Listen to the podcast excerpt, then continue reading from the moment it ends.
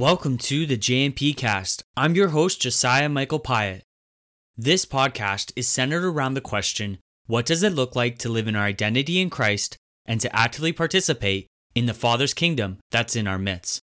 On today's episode, we look at Paul's warning to the church in Colossae through the question what are we being captivated by? Well, if you've been following along in our journey through the book of Colossians, you'll know that we are now transitioning into a series of warnings that Paul is going to present to the church in Colossae. We saw a couple weeks ago that Paul is actually going to warn this church to watch out for followers of Jesus that are going to come in their life and give them plausible arguments against the things that they're knowing, the things that they're showing, the things that they're growing in.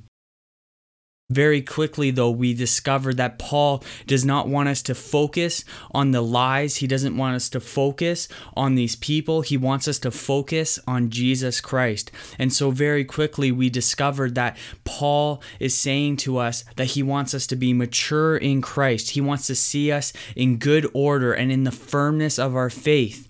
And so Paul has bringing light to these things that might come in and try to distract us and try to take us out of, of our growing and our knowing. But he wants us to remember that in Jesus we have enough. And so Paul gives this warning. And then last week we looked before he goes into this new list of people and different things that he wants us to watch out for. He's going to tell this church, I want to see you rooted, built up and established in Jesus Christ our Lord, the things that we have received in Christ as we walk in Him. And so today, Paul is going to bring forth these three things, these three areas that he's wanting us to watch out for. And he's going to present these things, but very quickly, he's going to use this presentation to ask a deeper question for this church and for you and I to think about. And then the beautiful thing about Paul and the way that he writes this letter is that he's going to respond to this question, not by giving us a list of do's and don'ts, not by giving us a list of steps that we should be taking, but he's going to give us images that speak into these situations. And so before we get into this today, I would just like to pray. So, Father, I ask that you would fill us with your Holy Spirit. God, I ask that you would speak. God, that we would have ears to listen, a heart that's ready to receive the words that you have spoken through the man Paul. God, we want to walk with you. We want to know you. We want to grow deeper with you. Lord, we are thankful for the ways that you have shown up in our life, but we desire to see you more. We desire to experience you more. We desire to see those around us experience your love and your truth and your power. So, Father, would you fill us with your wisdom, with your truth? Would we walk in a way that's worthy through the power of your Holy Spirit? God, we are listening. Would you speak to us today? Amen. So, we are in Colossians. We're now in chapter 2, and this is verses 8 to let's say verse yeah, ver- verse 8 actually, just verse 8. And this is the English Standard Version as always. See to it that no one takes you captive by philosophy and empty deceit, according to human tradition and according to the elemental spirits of the world, and not according to Christ. So, Paul is going to warn this church about the philosophies of the day that are full of empty deceit He's going to warn them about tradition. He's going to warn them about an elemental spirit of the world. That is like this teaching. And so what's interesting is Paul introduces these these areas that we need to watch out for, that this church needs to watch out for.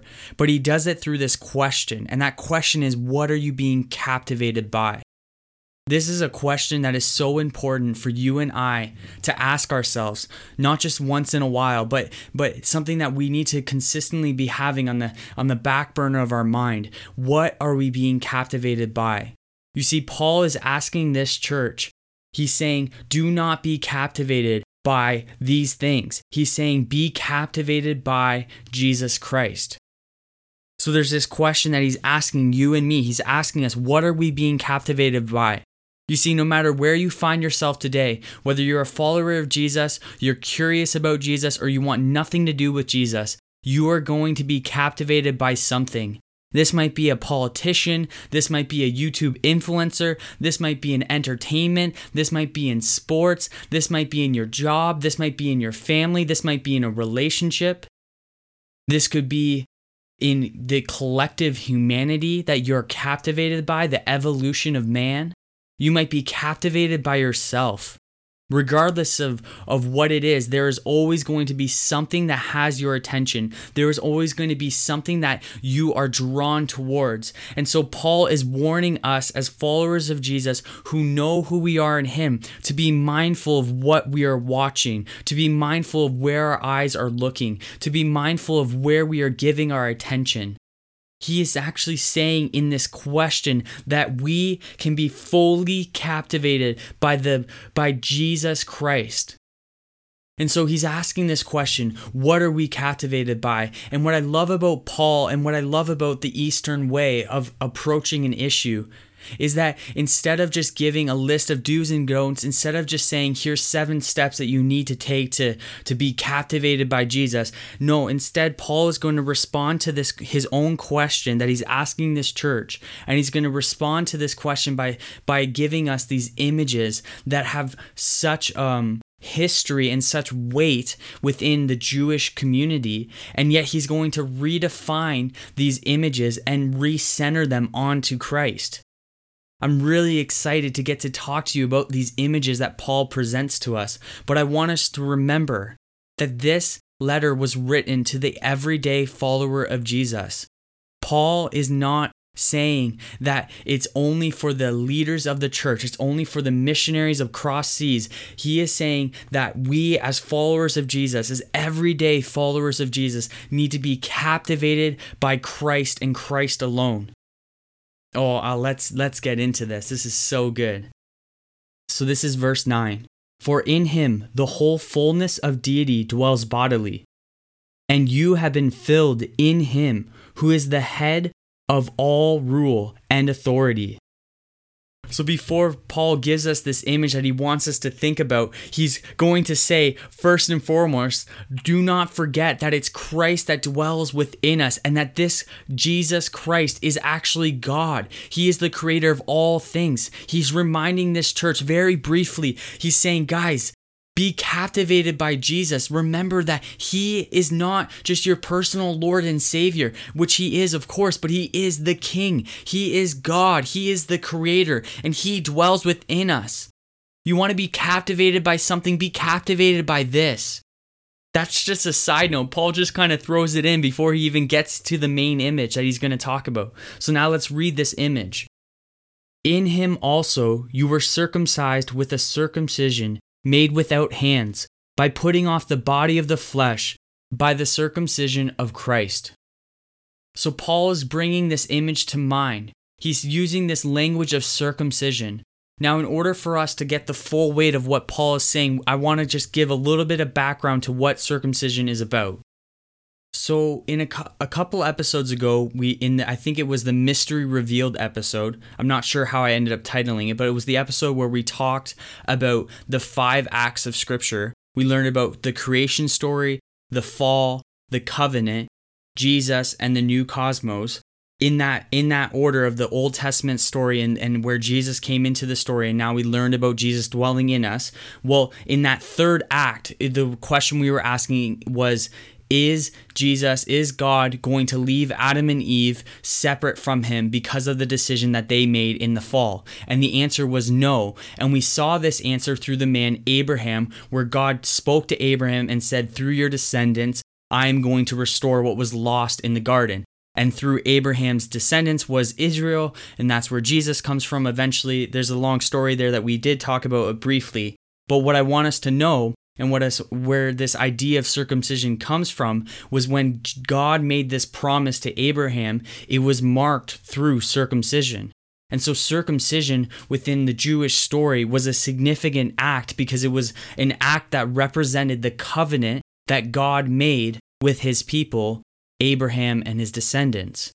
And so, to be circumcised would be to be marked, would be to be chosen, would be to be under this covenant that God made. And this image was also used within the Jewish world for people to get married. So sometimes there were these Jews that weren't circumcised, and in order for them to get married, they had to be circumcised in order for God to almost approve the wedding.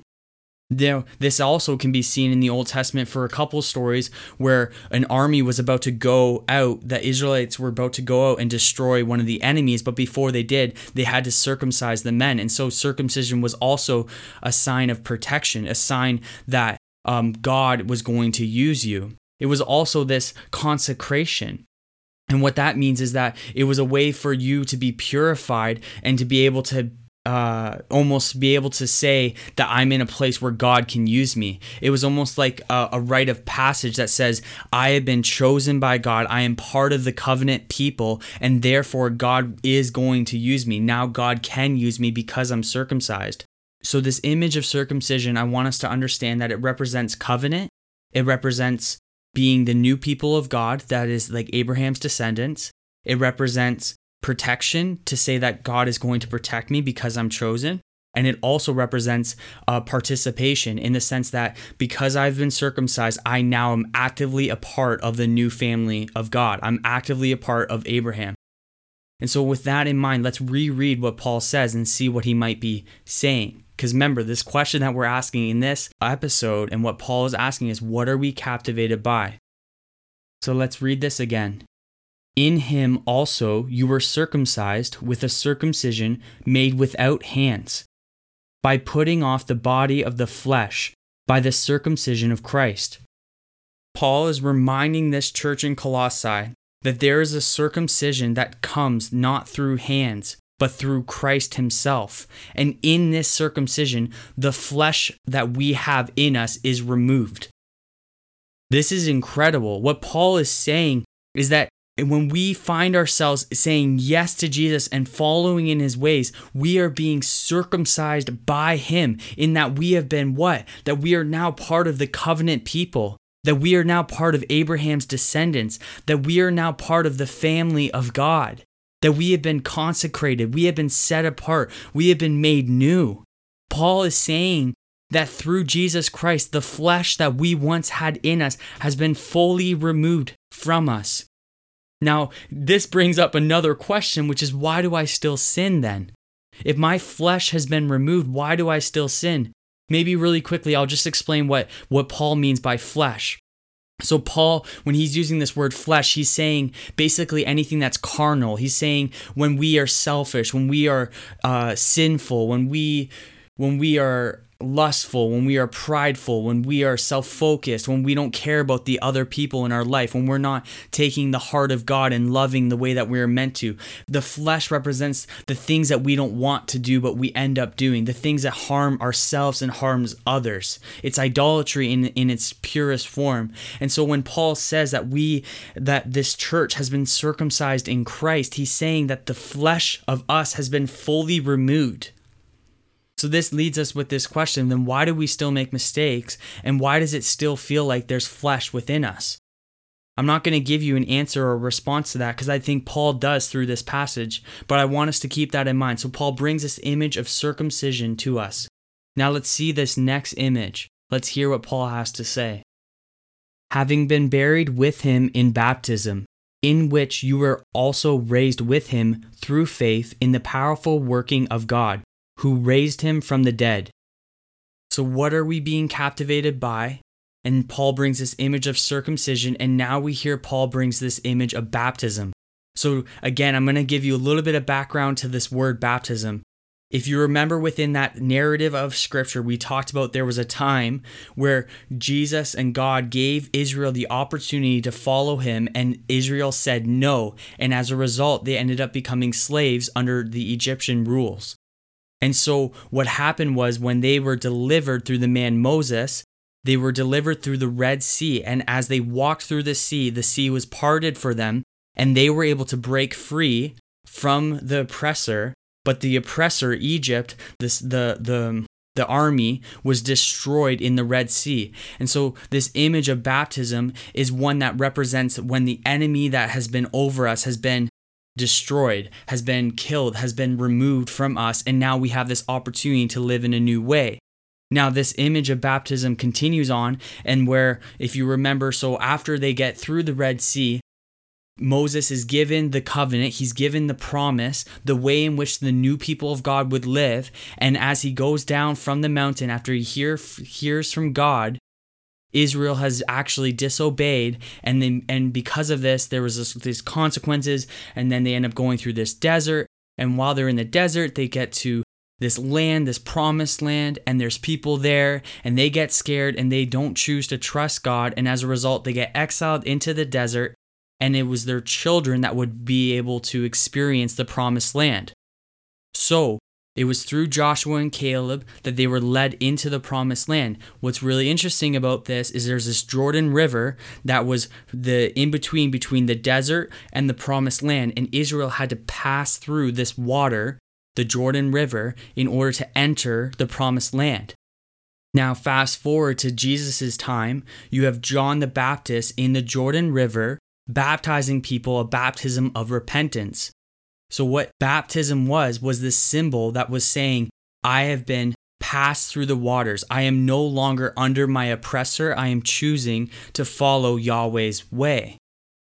And so this was a symbol that was recognizing our sin. It was recognizing Israel's sin and saying that we've disobeyed God, but now we want to follow him again. We want to be restored. We want to be part of those who find deliverance. And so they were waiting the Messiah, but this baptism was a symbol of saying, I am the true Israel who's waiting, who's purifying myself and being ready for this new people of God to come through this Messiah.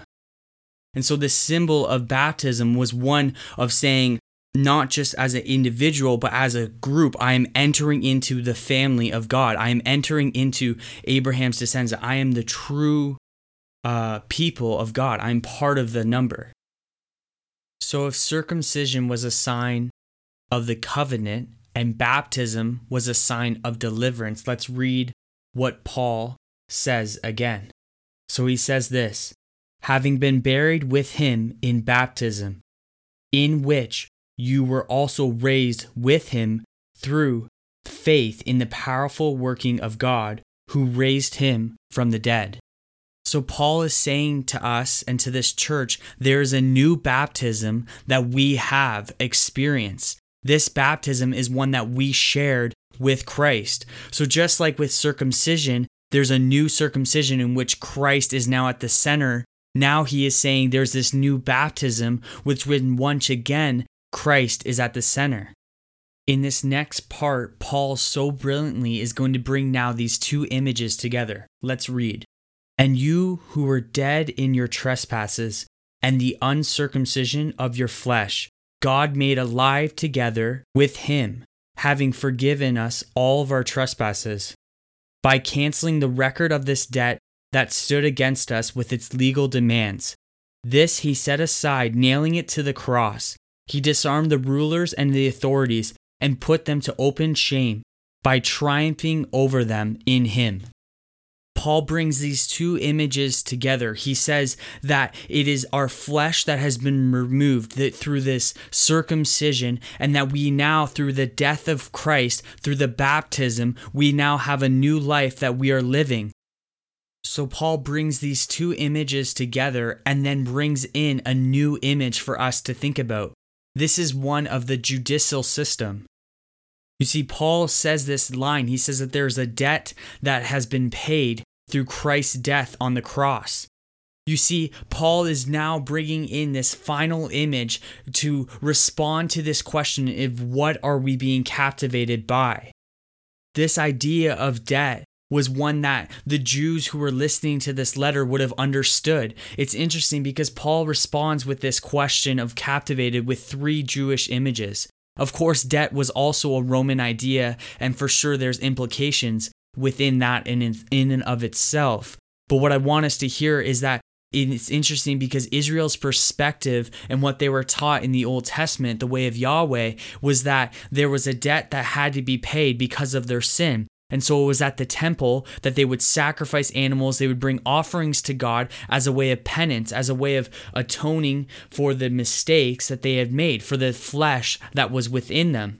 And so Paul was saying to them, he's using this image to remind them that this eternal debt that they had to pay has now been finished, complete, paid in full by what Jesus had done on the cross.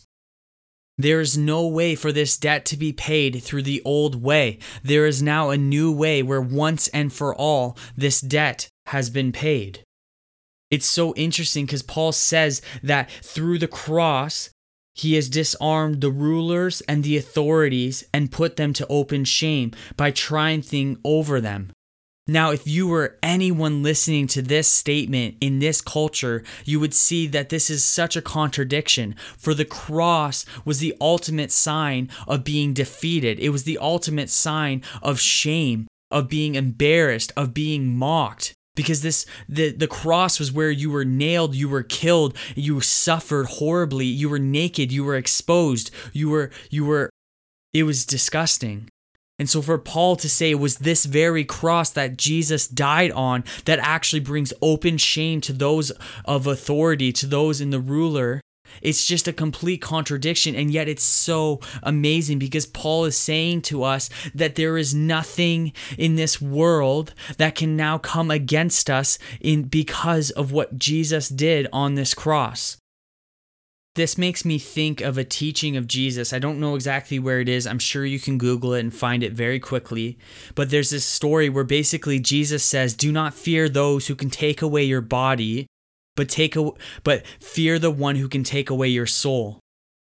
You see Paul in this moment, he's actually bringing this image of eternity He's not talking about just the courtroom of today. He is talking about the courtroom, the, the throne room of God. And he is saying that even from this eternal perspective, that there has been a debt that has been paid, that has been signed, sealed, and delivered, that you and I and this church have been completely made free from. Remember that Paul is bringing these images to mind out of a response to a warning. I want us to now dive back into these images, but to think about what the implications would be for you and for me. So let's look at circumcision. So Paul is saying to us that we have been circumcised by the Son, that he has delivered us, that he has set us apart, that our flesh has been fully removed from us, so, back in the beginning of this episode, we asked this question What does this mean? Does this mean why do we still sin? Why do we still have these things? Why do we still make mistakes? Paul is saying to us that this sin has been fully removed completely from us. And this image of the judicial system is to say that it has been declared, we have been declared freed from the grip of sin by the power of Jesus. We have been removed from the power of sin, from the power of the flesh. It has been fully removed in us. But just like we've learned through time and time again of the story of Christ, is that He will not force our hands. And therefore, you and I have a choice in what we are going to give ourselves to. So when we have temptations come in and we have these things come up in our lives, there's an alt opportunity for us to say yes or no to them. These things are not coming from within, it's a lie. It's a lie. They are not within you. For Christ has cru- Christ has crucified them on the cross. These things have been circumcised out of us.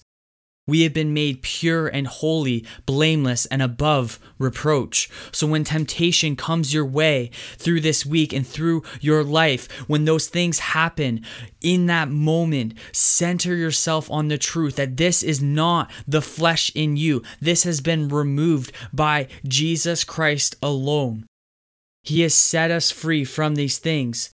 This image of baptism has been one that we have been made new in Christ. Our old self has died with Him at the cross. He has delivered us. We no longer have to give this sin and these temptations any more power than they deserve, for the Father has set us free. He has made us His own. The debt has been paid. We did not earn it, we did not deserve it, but we have received the forgiveness of sins from our Father through the Son by the power of the Holy Spirit. In Christ, we have all that we need for all of eternity. Do not let rulers and authorities in your life tell you anything different than this. You have enough in Him. You see, that's what I realized when I was studying this passage, and this is where I want us to close today. Because remember, Paul begins this by warning this church about not being captivated by philosophy, by empty deceit, by human tradition, by the elemental spirits of the world. What I've realized is that all of these different areas, all these things that are fighting for our attention, that are fighting for us to be captivated by, they all are promising us something that can only be found in Jesus. They are trying to show us a way to remove our flesh. They are trying to show us a way of having a higher consciousness, of being a better person. They are trying to show us a way for us to be happy, for us to have pleasure, for us to have power, for us to have fulfillment no matter what area whether it be philosophy or or traditions or whatever it may be these things are all going to come at us in different angles and say i can give you what you are looking for i can give you the thing that you are looking for. But what you have to do is you have to give me your eyes. You have to give me your attention. I mean, think about it. How how many things in life come with a cost? How many cultures and subcultures that we have in our culture come with a cost, whether it be financially, through time, through rituals, how we spend our money, how we think, how we process those around us. These things are coming in and saying to us, we can find freedom, we can find happiness, we can find peace, we can find pleasure, but it's saying that we do not need Jesus. And yet, when we dive into these images that Paul is reminding us of and showing us, he's saying that Jesus has given us all these these things for free. For free. He paid the price. There's no ritual for purification. He has paid it for us. We don't have to pay penance. We don't have to do things to become pure. He has made us pure, and we walk out of that place of pureness. He has given us peace. He has given us hope. He has given us life. These things of the world can only promise a shadow of the substance of what Christ has actually given us for free. He loves us, He is for us, He's inviting us into a new way, into a deeper way. And these things of the world will try and convince us that we do not need Him. It's the very temptation that Adam and Eve were given in the garden. They had everything they could ever want, and yet the enemy came in and said there was more for them and that they didn't need God to receive that more. And so they chose something different. It's the same promise that you and I are given that God isn't enough, that Jesus isn't enough, and that there must be something more, that His way cannot be the way. There has to be other ways. You don't need Him. It's a lie, and it's something that so many followers of Jesus can be trapped to through our walk with Him. And it's so sad to see. But what Paul is saying to us is don't fix yourself on the lies, fix yourself on the truth of who Jesus is and what He says about us. We have been circumcised by Him, we have been baptized into a new family, we have experienced deliverance all of eternity, we have been made new. The debt has been paid. It's amazing because Paul is telling us that on every dimension that there is something for us to be captivated through Jesus Christ. God is king, he is Lord, and he dwells within us, right? Paul is telling us that there is something so much greater for you and I to be captivated in. Do not settle for the counterfeits of this world, but know that through Christ we have access to a beautiful revelation, a beautiful relation relationship, a beautiful lifestyle. And it's a lifestyle that doesn't happen one day, it's a lifestyle that you and I get to have today. So, as we go through our week, as we go through our month, would we not be captivated by the things of this world, but would we continue to be captivated by Jesus for all that he has done and all that he is doing? He is worthy of all of our praise, of all of our adoration. Father, I ask that right now, that you would just anchor in our hearts, that you would secure in us this understanding of who you are, of your greatness. Father, I don't know how clear and concise this message has been, but I just ask that the things that were from you would remain, Lord, that we would fix our eyes on you. God, that we wouldn't get distracted by the things of man or the things of this world, but that we would be fixed on you, that we would see who you are and what you have done, and that we would live in the freedom that you have paid for us. Thank you that you are enough. You are faithful and you are good. Lord, we choose to trust you today in the things that you have done in our lives. Whether we feel like these things have happened or not, we trust that you know what you're doing. We love you and we thank you. Amen. Well, thank you for listening to today's episode.